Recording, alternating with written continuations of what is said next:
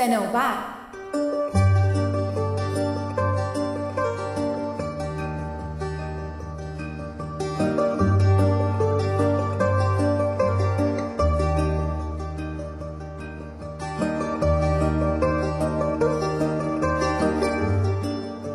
افکارم من رو برد به روز اول مدرسه. به ذوق و شوقی که توی چشمای کنجکاو بعضی از کلاس اولیان موج می‌زد.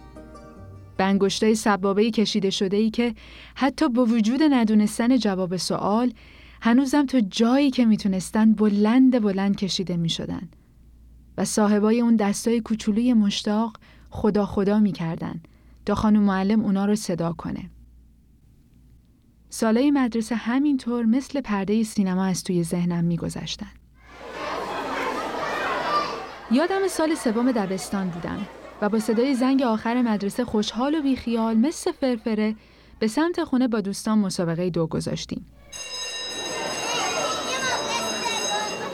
وقتی به ته کوچه رسیدیم از خیابون دو طرفه سهروردی که خیلی هم شلوغ بود باید رد می شدیم. و من و دوستام که حوصله اینو نداشتیم تا کمی بیشتر پیاده روی کنیم تا مثل آدم های متمدن از روی خط آبر پیاده رد بشیم در حالی که نفسامون رو توی سینه حبس می کردیم و دستامون رو تو بازوی هم حلقه می زدیم به اون ور خیابون رفتیم. اون ور خیابون کنار سوپرمارکت اغذیه فروشی و نونوایی یه در بزرگ سبز رنگ فلزی بود که متعلق به یه گاراژ بود.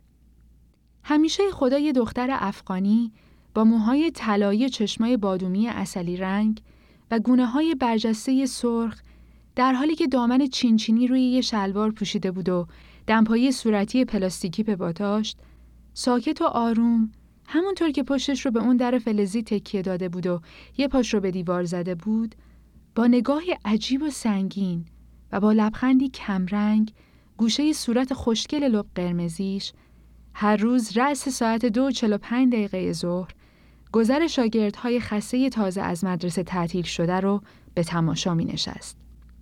نگاهش دقیقا از اون مدل نگاههایی بود که من از پشت ویترین مغازه اسباب بازی فروشی به عروسک های باربی با لباس های رنگارنگ و موهای بلند رو کمرشون می کردم. و می دونستم که تا روز تولدم و یا عید نوروز اگه دختر خوبی بوده باشم و نمرات خوبی بگیرم باید صبر کنم تا شاید صاحب یکی از اونا بشم. نگاهی توأم با حسرت، انتظار خیال پردازی.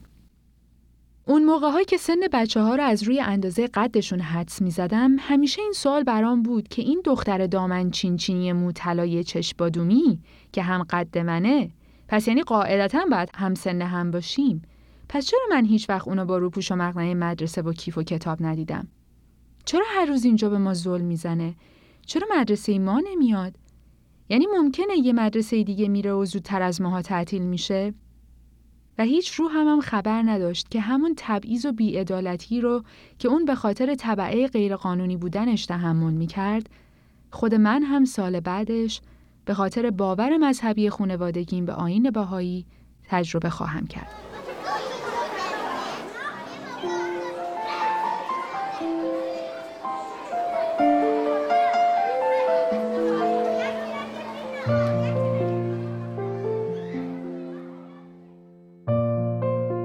سال چهارم دبستان بود و یه ماهی به سلس دوم باقی مونده بود. زنگ اول ریاضی داشتیم و زنگ بعدش از سه فصل امتحان جغرافی باید می‌دادیم. هنوز درست حسابی انواع اقسام مناطق اقلیمی و ویژگی های آب و هوایی و گونه های گیاهیچ رو یاد نگرفته بودم و اگه 18 هم می شدم کلام رو هم هوا مینداختم. من و پرستو الیکا روی نیمکت فلزی سبز رنگ ردیف دوم سمت چپ کلاس کنار دیواری که نصفش ترک خورده بود و بعضی جاهاش رنگش بر اومده بود می نشستیم. سبک امتحان دادنمون بستگی به سمت دنده ای داشت که اون روزش خانم معلممون ازش بیدار شده بود. یعنی اگر خانوممون از دنده سمت راست بیدار می شد برای امتحان دادن همه به صورت نرمال برای نیمکت می نشستیم. برای میز بین هر دانش آموز یک کیف گذاشته می شد و وای به حال روزی که از دنده چپ بود. باید یکی از سه نفر بغل ها که وسط می نشست در طول زنگ امتحان یه 60 دقیقه بر روی زمین چنپاته می‌زد و در حالی که صندلی این بار حکم میزش رو بازی می کرد در اون فضای کاملا مساعد، باز و نورانی، فوق‌العاده خوشبو و مطبوع و به قدر میزان کافی اکسیژن دار تمرکز می‌کرد. اون روز اونطوری که زنگ ریاضی پیش می‌رفت به نظر میومد که به احتمال 99 ممیز یک درصد یکی از ما سه نفر فصل نشستن بر تخت با شوکت موزاییک سرد زمین شامل حالمون خواهد شد و لبیک و یا بشراگویان به استقبال پر کردن برگه امتحانی خواهیم رفت. سرگرم قرعه کشی و کلکل کردن بودیم که یه نفر تق تق به در زد و قژی در باز شد و هیکل با هیبت خانم مجلسی نازم مدرسمون در چارچوب در قرار گرفت. با صدای برپای سوگل سریع هممون از جا مثل فرفره پریدیم و هم همه و سر و صدا جاش رو به سکوت محض حاکم بر کلاس داد. بعد از اینکه خانم مجلسی با سر اشاره کرد که سر جامون بشینیم با صدای محکم و رسا گفت که مرجان توفیق کیف و کتابش رو ورداره بره دفتر. مامانش اومده دنبالش ببرتش. پرستو الیکا با تعجب به من یه نگاهی کردند که جریان از چه قراره و من هم در جواب با تعجب بیشتر فقط شونام رو بالا انداختم که هیچی خبر ندارم. تا جایی که یادم میومد نه وقت دکتر داشتم نه جای قرار بود برم. کم اتفاق میافتاد که از مدرسه زود برم خونه. همونطور که داشتم لوازمم رو هل هلکی جمع می کردم و دفتر و کتابام رو از جامیزی تو کیفم می چپوندم هی تو دلم به مامان آفرین می گفتم که من رو از این مخمصه نمره بد گرفتن نجات داده و حالا خوب خوب می‌تونم این اقالیم رو یاد بگیرم و بیست بگیرم. کاپشنم رو از میون تپه کاپشن های روی هم تلنبار شده پیدا کردم و کیفم رو رو کولم انداختم و نفهمیدم اصلا چطوری از بچه ها خدافظی کردم و مثل فشفشه اومدم بیرون و سه طبقه رو ویژی اومدم پایین. به طبقه اول که رسیدم دیدم که مامان کنار در شیری رنگ دفتر مدرسمون با یه پوشه کرم رنگ تو دستش ایستاده. به طرفش دویدم و سفت بغلش کردم و تو گوشش گفتم دستت درد نکنه اومدی دنبالم. کلک از کجا می‌دونستی که من برای امتحان حاضر نبودم؟ حالا قرار کجا بریم؟ بعد بدون اینکه فرصت جواب دادن بهش بدم دستش رو سفت گرفتم و به سمت تخته اعلانات که روبروی دفتر بود کشوندم تا عکس خودم رو که اون ماه جزو شاگردای ممتاز مدرسه شده بودم رو نشون بدم. نور چراغ منعکس شده بود روی شیشه تخته اعلانات و سخت می‌شد عکس و اسما رو خوند. به مامان گفتم ببین این تخته همونیه که بهتون پری روز گفته بودم ها اونهاشم ببین چه خوشگل با ستاره های اکلیلی دور عکسامون رو تزئین کردن مامان هیچی نمی گفت. فقط با لبخندی کمرنگ سرش رو تکون می‌داد و سرم رو نوازش می کرد. بعد با صدایی که انگار از ته گلوش می اومد گفت مامان جون تا قبل از اینکه زنگ تفریح رو نزدن و اینجا زیاد شلوغ نشده بهتره بریم و دستم رو محکم تو دستش گرفت و آهسته به سمت حیات حرکت کرد.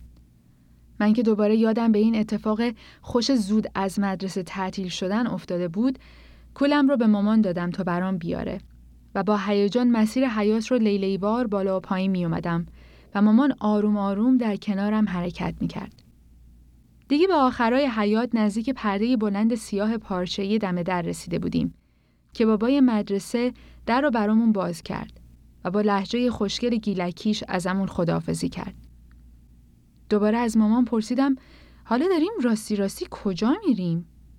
و مامان با صدایی که هنوز آهنگ و وزنش رو تا به امروز می‌تونم در ذهنم مرور کنم گفت مامان باید دنبال یه مدرسه دیگه برات بگردیم. یهویی با تعجب وسط پیاده رو واستادم و گفتم مگه داریم خونمون رو عوض می‌کنیم که باید دنبال یه مدرسه جدید بگردیم. مامان در حالی که آروم دستم رو تو دستش فشار می‌داد گفت نه ولی ولی دیگه این مدرسه نمی‌تونی بیای. نگار رو یادته دختر دوست خاله نسرینینا یادته به خاطر اینکه باهایی بود دو ماه پیش از مدرسه اخراج شد و مجبور شد توی یه مدرسه جدید ثبت نام کنه. حرفایی که از دهن مامان بیرون می اومدن قطاروار مثل بخار تو هوا محو می شدن.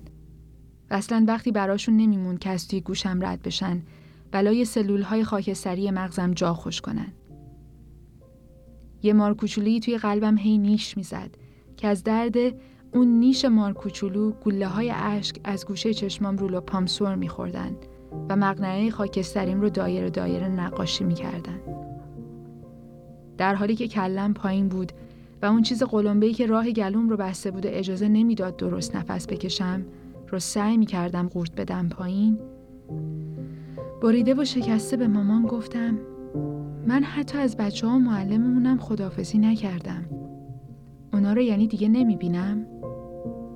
و مامان بدون اینکه جوابم رو بده فقط محکم محکم بغلم کرد و رو قلبش فشارم داد.